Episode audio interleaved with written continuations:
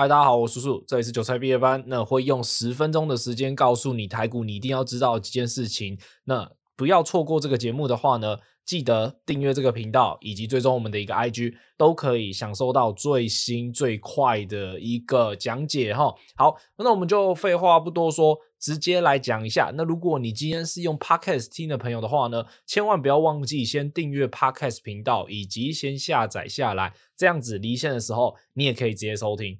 OK，好，那我们就先来讲一下这个地方的话呢，可以先看到我们右边的这一张图呢，主要哈就是在讲昨天的一个金流。那我们等一下再再再来做一些回测的动作哈。好，那一开始的话呢，我们先来讲一下日本股市的部分。日本股市的部分的话呢，大家可以很明显的看到这个地方的话呢，它在。跳空之后，十二月二十号跳空之后呢，这个地方又呈现了一个震荡休息，所以呢，它就是有一点强势整理的味道。量能的部分的话呢，也没有特别的增长出来，所以你会发现这个地方它目前还在等一个方向。那这个等方向的这件事情的话呢，主要的原因还是因为外资它目前是呈现一个休息嘛，因为十二月二十五号今天等一下才要开盘，所以最近的一个盘况。一定会比较无聊一点，这是很正常的一件事情。你会发现量能的部分的话呢，非常的缩哦，量能非非常缩了。好，再来的话，我们可以看到这个地方韩国股市的部分的话呢，今天也是小涨了零点一二 percent 左右。目前的话呢，也跟日本股市差不多，都是在高档这边做一个横盘震荡，好，并没有说一次的把它突破开高上去。那如果用布林轨道来看的话呢，有一点点脱离布林上轨的味道，但是呢，也还没有完全的去做一个脱离，所以整体的一个亚洲股市都比较像是在等一个比较大一点的方向出现。好，那我们一样来看一下纳斯达克指数的部分，至少在上周来说的话呢，还是差不多就在布林轨道上轨，而且也没有跌破一些五日线或一些短期均线。都还是维持在一个蛮强劲的一个 K D 高档钝化的一个状况下，好，所以整体的话呢，其实股市它并没有很差，好，并没有很差嘛。你会发现个股的部分的话呢，就像台股，它其实也没有非常的弱。好，那我们就回来来看一下这个地方加权指数的部分。加权指数的部分的话呢，第一个比较重要的一件事情就是外资的部分的话呢，目前也没有呈现一个大幅度的一个卖超。哦，它反而在这个地方的话呢，今天回来买超了一百八十一亿。好，一百八十一亿。那散户的部分的话呢，可以看到。目前它也是翻空去做一个操作。那我们之前讲过，散户翻空的一个情况下呢，其实就很有可能会产生一个轧空的一个行情。那外资的部分的话呢，嗯，并没有说把期货哦直接把它翻正去做一个操作，它目前都还是偏向一个空方去做一个操作。但是如果单纯的用现货的一个角度来看的话呢，目前投信跟外资它还是算相对积极的在做一个买盘。那反而自营商都还是没有什么太大的动作，那可能跟一些季底、啊、年底的一个结算有关，因为它不需要在这个地方去特别的冲击效，或或者是说呢，在这个地方要用力的大幅度的一个买卖啦，反而这最近都是还好，它可能还是要配合一些外资的一个动作。如果说之后自营商它大幅度的一个回来买进，或者是说呢，在大幅度的一个延续卖超的一个情况下。把一些均线都跌破了的话呢，我觉得你才需要比较担心一点。那当然，这个东西有时候下杀它是很急很快的，所以你也没有办法说完全的去避免掉。所以在这个地方的话呢，量缩的一个情况下，今天反而是去做一个往上去攻了大概一百四十六点的一个状况。今天主要是靠谁去做一个攻击呢？主要很明显的就是联发科还有台积电做一个多方的士气。那你说台积电？它有涨很多吗？它今天只不过涨了零点八六 percent 左右而已，但是它就是把一些均线都收复上去。那如果单纯的用外资跟投信的台积电成本来看的话呢，大概也都是落在五百八十元附近，所以它目前都是小幅度的一个赚钱，它也并没有亏钱。所以你会发现这边台积电它并没有很弱。那如果说它要攻击上去的话呢，它还有两个前高要过，哪两个前高？第一个前高。十一月二十一号的一个高点哦，大概五百八十五元。再来的话呢，十二月十九号的一个高点也是五百八十五元附近，五百八十八元啦。所以这两个地方，它如果过去的话呢，我觉得会是一个气势蛮重要的一个展现。那至于能不能过去的话呢，我觉得你也不用去猜。你真的看到这个成交量，因为目前台积电的成交量的话呢，大概是一万七千张左右。如果你要看到一些比较有激情的画面出现的话呢，可能我觉得要来到了三万四万张，它会比较有一个动能产生。那台积电它目前的工作其实就是稳在这边就好，你不需要说它一定要大涨它大跌，它就是稳在这边，让一些中小型个股，让一些题材去做一个发挥，我觉得会是当前比较重要的一件事情。好。那我们来用一些指标来看一下，目前的指标的话呢，MACD 它是有一点缩短它的一个绿柱，它看起来并没有很弱嘛，你会发现它这个地方的话呢，卖盘它其实没有很多，反而它在一下下的下跌之后呢，马上又回去站创新高的最近的一个个股，其实加速是蛮多的，大概今天至少截至今天为止啦。股价创月新高了，大概有三十四家左右。那我们来看一下今天的一个上涨家数，大概是八百八十五家。也就是说，加权指数的上涨跟下跌的话呢，大概差了四倍。所以你今天的一个个股应该不会表现得太差，它反而会是表现的还 OK 的。至少它不是做一个下跌。如果说你发现你自己的个股在最近几天的话呢，它还是操作起来很不舒服，我觉得你可能要去调节一下，就是你自己的选股的策略。如果说你今天是做短的人的话呢，更要去注重这件事情，因为众所皆知，其实明年的话呢，降息的一个几率是越来越多的，所以你至少要在这一个第四季，然后明年的第一季，你应该是要可以冲出一些绩效的，这个会是我相信大部分投资人会去期待的一件事情。哈，好，再的话呢，我们就来看一下。金牛的部分，那金牛的部分的话呢，我们就来搭配我们昨天 IG 讲的啦。好，那 IG 如果说你要追踪我朋友的话呢，就是直接在你的 Instagram 搜寻韭菜毕业班，或者是 Uncle 一个底线，好，再一个 Stock 就可以直接找寻得到我们了哈。好，那我们可以看到，以这这个明天、昨天呐，哦，昨天的话呢，十二月二十五号来讲，昨天是圣诞节嘛，那圣诞节来说的话呢。其实都有看到一些 AI PC 的一些题材，它持续的做一个发酵，像是维新、宏基、华硕，它其实都没有表现得太差。就像今天来看好了，今天的话呢，宏基是我们成交排行榜上面第三名，好，人保的部分的话呢，则是第四名，所以它今天的涨幅其实都有展现出来，反而像是。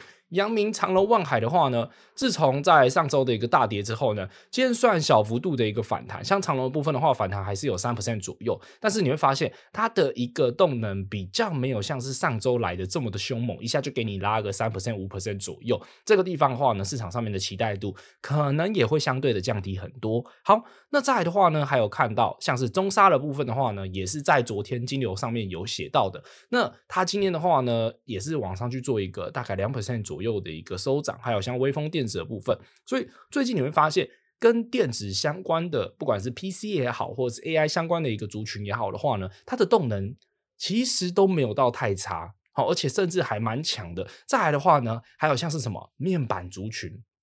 那我不知道大家有没有听上一集的一个 podcast，这边的其实上一集 podcast 就有讲到友达集团的一个作帐。那友达跟群创的话呢，今天的表现我觉得也是相对市场上面来说的话呢，近期为什么我会在今天盘中的时候讲说，其实最近的一个波段它是很好走出来的。你会发现，你最近只要选对一些族群，像是 AIPC 啊或面板的部分，你其实。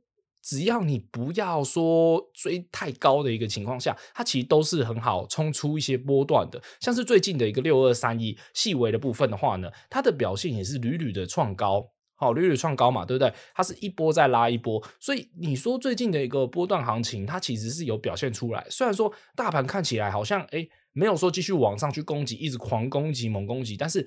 我之前讲过了嘛，你要把空间拉出来，你让空间拉出来之后呢，中小型个股它有机会可以去做一个发，它可以去做一个发力，然后慢慢的往上去推上去。我觉得这个才是比较重要的一件事情。好，那我们再来，刚讲完了昨天的金流的话呢，大概就是落在一些电脑相关的一个族群啊，还有像是 IC 的族群、AI 族群，它其实都是这样子嘛。那今天的话呢？今天大概的话，我们可以看到，主要还是落在 AI PC，像是二三二四或者是二三五三，好，那最今天最主要，我觉得应该会受伤的，应该就是一五一九的一个华晨，因为华晨它毕竟也是之前的一个强势股之一。那我相信大家昨天应该会去期待的，好，会是什么？主要的话还是会是月线的一个反弹。那月线的一个反弹，再加上说华晨它本身的基本面，可能真的让很多人去期待。但是我们之前讲过一件事情，你要考虑到的是未接。那我相信有在看我 IG 的朋友的话，我之前有发过一篇雅丽跟华晨相关的一个经验啊，所以这个地方我是有做过的。但是为什么我我没有持有到现在？那当然我有可能会错过一些涨幅，但是你会发现一件事情，它的高档，它如果说要破线的话呢，它可以说非常破得非常快。那今天的话呢，像是华城一五一九外资的部分的话呢，也是做一个大幅度的一个卖超，所以这些都是要比较注重注意的一件事情啊。好，所以今天的话呢，可以看到像是 AIPC 啊，或者是说呢，像是一些。IC 族群的部分，它其实都还是有所表现，或者是像面板啊、细晶圆的部分，你可以看到像中美晶的话呢，五四八三，它最近的动能也是算非常的凶猛。那我印象中提到五四八三也不是第一天了，好，投信的部分也去买超，我们之前讲过，为什么最近一直强调一件事情，就是要去注意一下投信啊，投信你可以发现它今天买超的就还是很强嘛，对不对？事实就是摆在眼前，你会发现今天的一个中美晶，投信从哪里开始买？我们不要讲小幅度的一个买超，大概讲到十二月十四号开始，截至目前为止，也大概十二天以前了。那它其实也是一直创下了一个波段的新高，所以对我来说，金牛非常好用。为什么非常好用？你今天如果说对于基本面的研究，或者是说呢，对于一些筹码面的研究，你可能真的研究的没有像别人这么透彻的话呢，至少你的眼睛看到的东西就是真的东西。好，也许五档可以骗你，但是收盘价。不太能骗你吧，对吧？你就是要去注意到一件事情，就是说它到底有没有扎扎实实的成交量出现。有的话，那其实你就是试着去相信它，跟着它的步调去走。你不要去一直违背这一件事情。你如果说一直不去重视成交池排行榜上面的东西的话呢，那其实你会很难去发现行情。如果你硬要去找一些很小型的个股啊，或者是说一些名不见经名不见经传的，那你其实就会很痛苦了。OK，好，那我们今天就大概讲解到这边。我们最后来稍微的提一下大家 Q&A 哈，今天有开放一个 Q&A 提问的哈，你今天问题的话呢也是非常的多，我们就来提个三题哈。那我统整了一下，最多人问的反而是华星光这一档个股。好，那华星光的话呢，我相信也是之前很多人喜欢听的一个个股哈。那华星光的话呢，本身的题材，它其实公司的口风是很紧的。哦，你会发现很多时候他去听一些法说会的话呢，他真的都不太讲说他到底。营收强的地方是在哪里？但它营收确实是创高了嘛？那今天的话呢，也可以看到，像是它回撤到了这个季线的部分。好，季线的部分的话呢，之前连续几次都有守住。不过我觉得华星光本身的股性是很捉摸不定的。好，你也可以说它是尿性啊。好，就是你会发现它要涨的话呢，最近涨的也不是说非常的干脆。好，要跌的话呢，也是跌的比谁都还要快。所以对我来讲，华星光这个人，他其中有一个人问啊，他说。今天有四九九的单，那四九九单的话呢，就是你可以看到，常常人家讲说四九九四九九，就是你可以一单打的最大量啊，反正就是冲出去四九九。那今天虽然有四九九单，但对我来说，它前面的一些套牢的卖压，我觉得这还是需要去注重哦，去注意的啦。好，好，再的话呢，下一题比较多人问的是纬创的部分。好，那纬创的部分的话呢，我觉得。最多人问的就是说，它站上季线这个事情。那它站上季线的话呢，其实你直接看十一月二十一号礼拜二的时候，它其实也是站上季线的。那那你看后面的表现，所以站上季线本身这一件事情，并不是说到说一定就准备要完美。你可以看到像是更早之前呢，还有像是八月三十一号也是站上季线，但是它并没有说一次就给它往上去冲。所以站上季线，它就只是一个说哦，大家的成本可能。这个地方会是比较有机会去冲出去的，但是它隔几天的一个延续性，它才是重点。好，它才重点嘛。好，好，最后一个的话呢。最后比较多人问的，我们今天就讲三题就好了啦，应该就是人保的部分。那人保部分的话呢，最近冲出去的题材可以说是就是 AIPC 的代表作，特别是在十二月二十号那一天的一个涨停。那今天的话呢，它的走势其实也是算非常强大的，从大概九点出头直接拉上去。那人保的话呢，是我上礼拜五留单的一档个股了。好，那今天的话表现还算是还不错。那法人的话呢，可以看到这个地方。自营商是主要的一个买卖，那再来可以看到它目前是开布林往上去走的。它本身的东西的话呢，你要去注意一件事情，就是说它或里面也有一些集团做账的题材存在。好，那到了年底之后呢，或者是说更之后，它动能能不能延续下去？我觉得这个才是它的一个重点。我们先撇除掉 AIPC，它到底可不可以持续获利很多东西？因为它就是题材，题材的话，短线通常都是冲的非常快的。你要去追的时候，它可能就已经发酵完。那你这时候再再来怪说，哎，为什么 AIPC 它明明就有这个题材，为什么它没有继续发表？那你要去注意到，它之前可能已经涨过一段。好，好，那我今天就大概讲解到这边，希望大家都有听懂、有看懂。那我是叔叔，我们就下次见。记得订阅这个频道，把这个频道分享给你身边所有的人。我是叔叔，我们就下次见，拜拜。